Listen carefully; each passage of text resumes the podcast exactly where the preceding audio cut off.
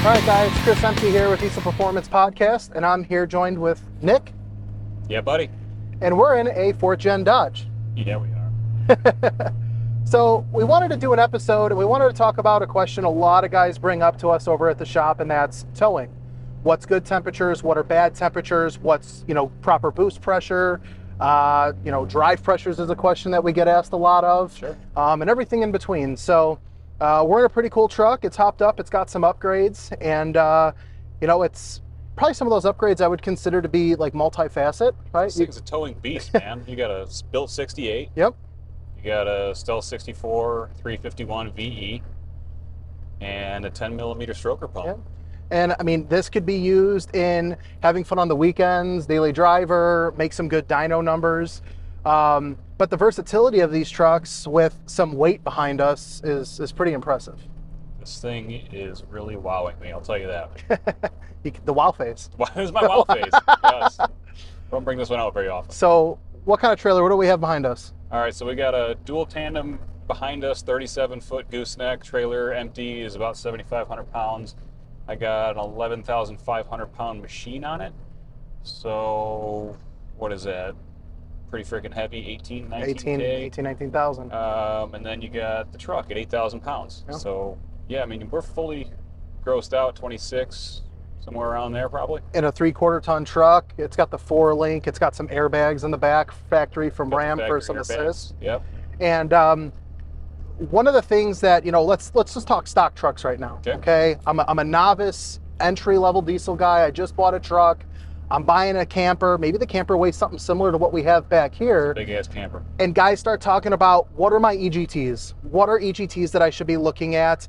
When are they important and when are they not important? All right. When does that become a factor? Okay, so EGTs are going to be a factor under heavy load. That's the time when you're working the turbocharger the most. That's the time when you should be watching EGTs. That's the time when the exhaust gas temps are heating up your oil Okay. and all that stuff comes together, right? So when I'm watching EGTs, I'm expecting, I don't even pay attention if they're under 900 degrees. Let the truck do whatever it wants. If it's heating the cat up, if it's doing whatever process it's doing under 900 degrees, I don't really care.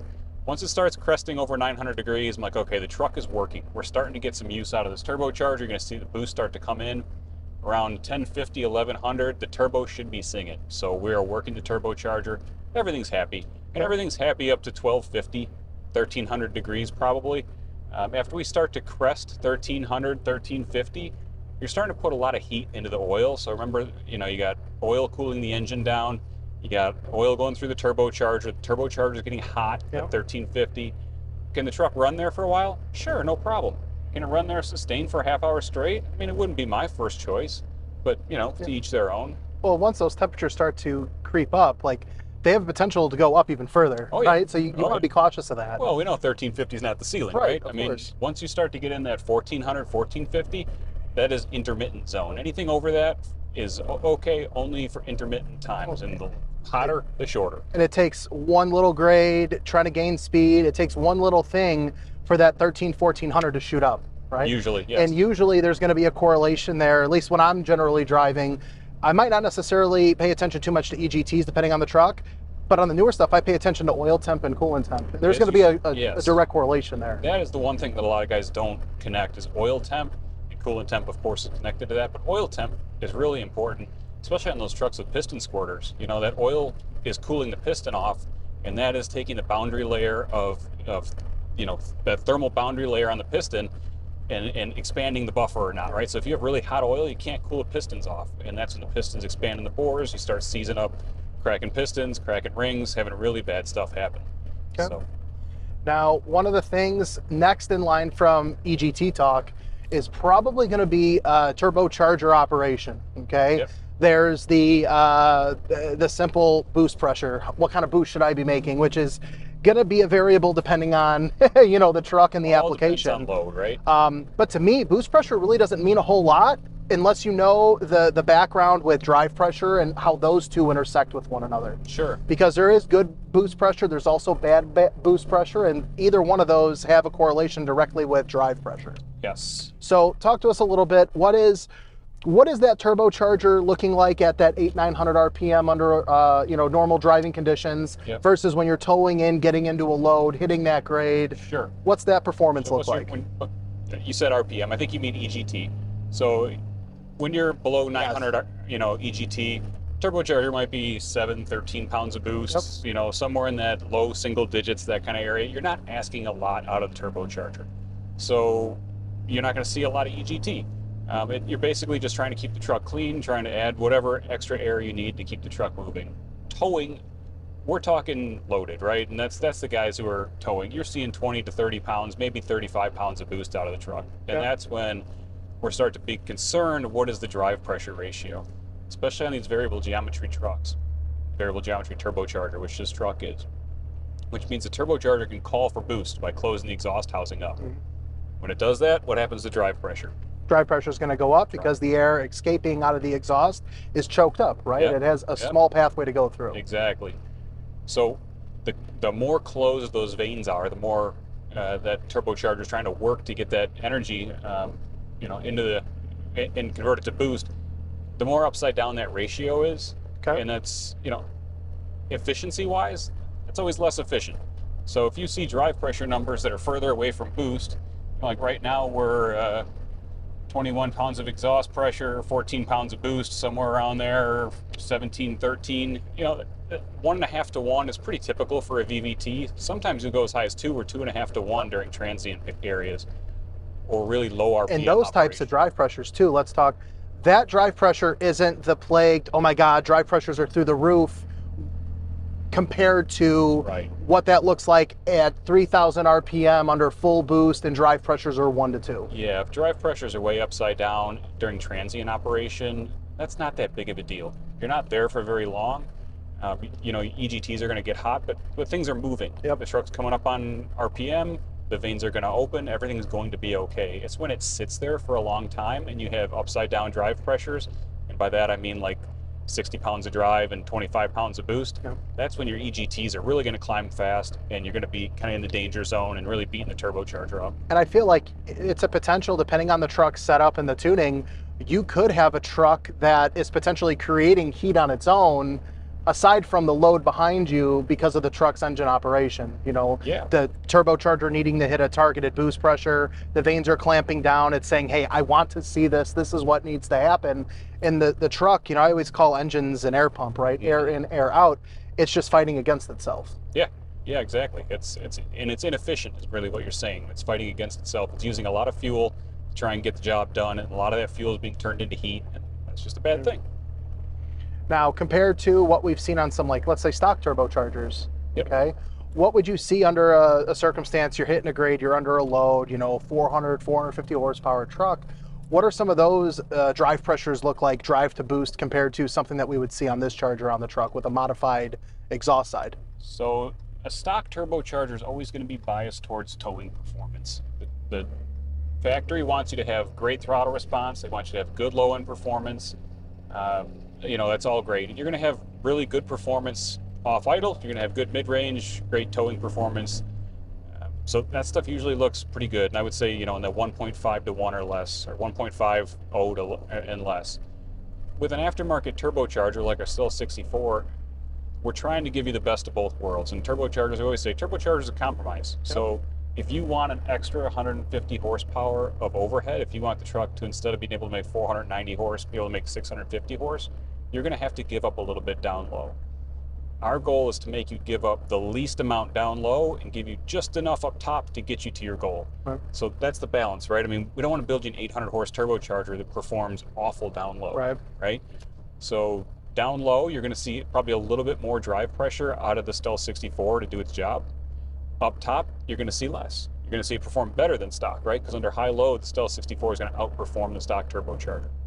One of the things I noticed when we were back there and we were kind of hitting that little hill and you were gaining speed, Yep. EGTs were 900, similar to now. You know, you're talking 900, 1,000, you're gaining speed, you're kind of going up that hill. And then those temperatures just start to come right back down once it, it gets to its target. Once it gets in its efficiency range, right? Yep. So you see me pull out. So the awesome thing about this tur- turbo is the thing will pull from 1350. Yeah. Like it, it's got power way down low, and we're 26,000 pounds combined vehicle weight. It's a lot of weight. So to, to have the turbo be able to pull from there is is a real asset. Um, as RPM comes up, the turbocharger moves into its efficiency range. Mhm. The vanes drop out of it. You see EGTs uh, start to start to come down, right? And then if I push it even further, you'll see EGTs come back up Right, because the load comes up, right? But I mean, this is where this thing shines. It loves to be, you know, it's like, what other aftermarket charger are you lugging at 1450 RPM, 15 pounds of boost? You know, I can push it even further. No. I mean, these are 1200 degrees, 20 pounds of boost. I mean, this thing is pulling at gross vehicle weight right now, and it's just it's just effortlessly. motor, man. Then get to the top of that hill, and now we're seeing those temperatures start to uh, kind of alleviate, right? Yeah, I mean they're coming, you know, still coming up, but engine speed, you know, we're staying in sixth Yep. gear. If I was drop one gear, things would cool no, right done, done, done deal. Now you see so many times, or I hear so many times about guys, they spec the truck based off of a friend's recommendation or maybe a speed shop that you know they're more inclined to performance Right. and not necessarily the towing aspect. Yep. And the setup can do it, but they're going into, oh, well, I have to downshift the truck or I have to run the truck manually in a different gear to make sure I am controlling EGTs. Never once on a trip like this are we playing with the tap shifter. Are we playing with the shifting and making the trans hold a certain gear? We're basically telling the truck, hey, you're in tow haul. Hey, your exhaust brake's on. Just go do your thing. This is a stock shift point tune. It actually has lower than stock lockup points. So stock shift schedule, no funny business with the with the trans tune. I mean, you can see the thing pulling 1400 RPM. Uh, yeah, I mean, it's really easy for inexperienced shops to overspec a turbocharger. They Yeah. they want to wow you. They want you to be impressed with that top end pull. With that, you know, they know you're going to want to buy that big wheel. You know, you want the, the biggest Oh, wheel. bigger is better. Exactly. Yeah, bigger right? is better. But if this turbo makes 650 horse and another turbo makes 650 horse, it's bigger, and that's your goal is 650 horse.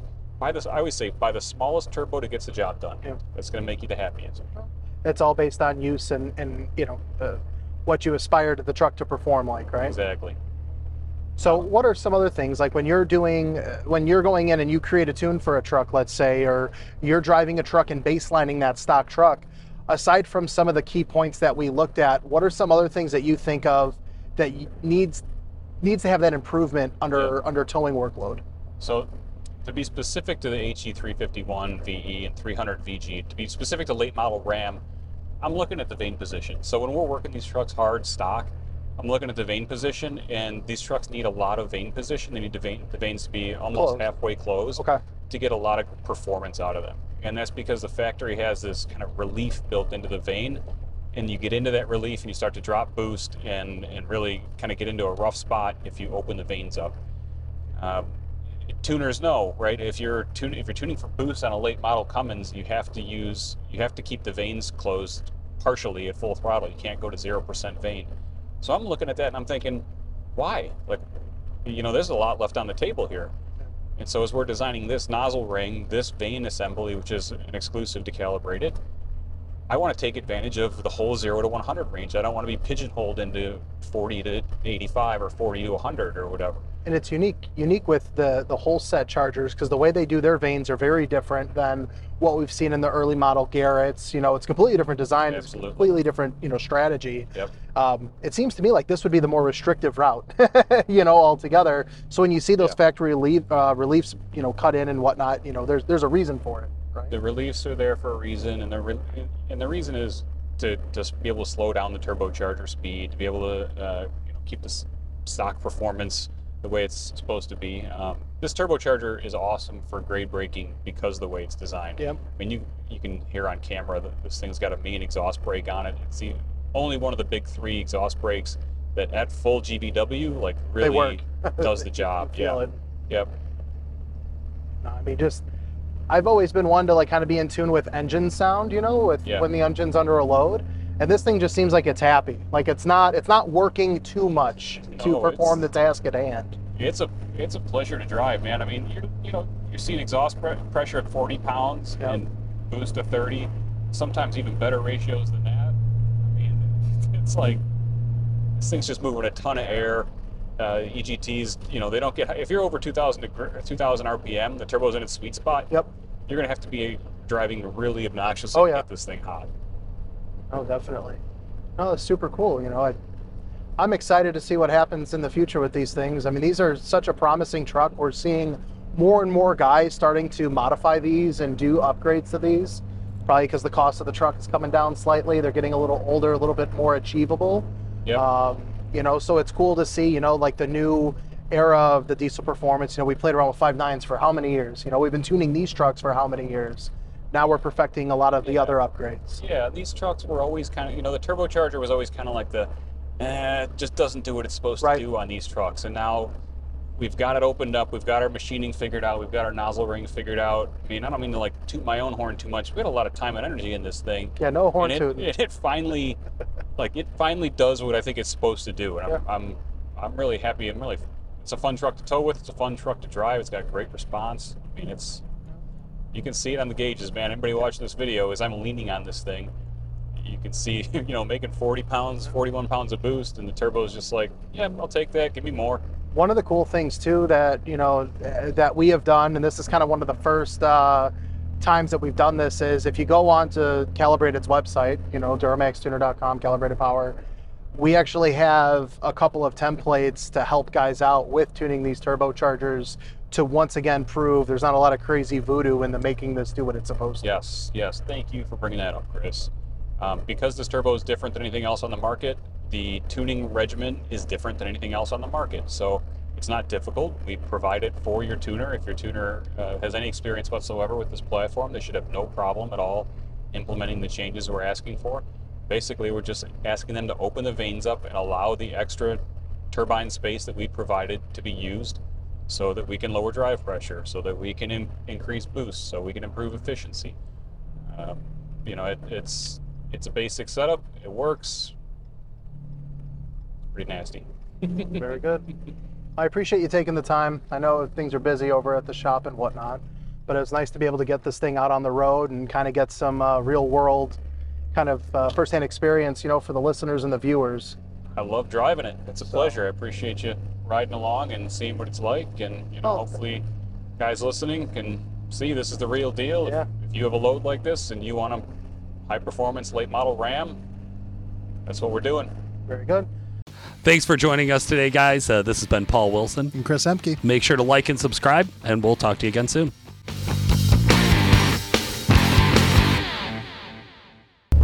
Me you get the All right. leftovers Sounds about right.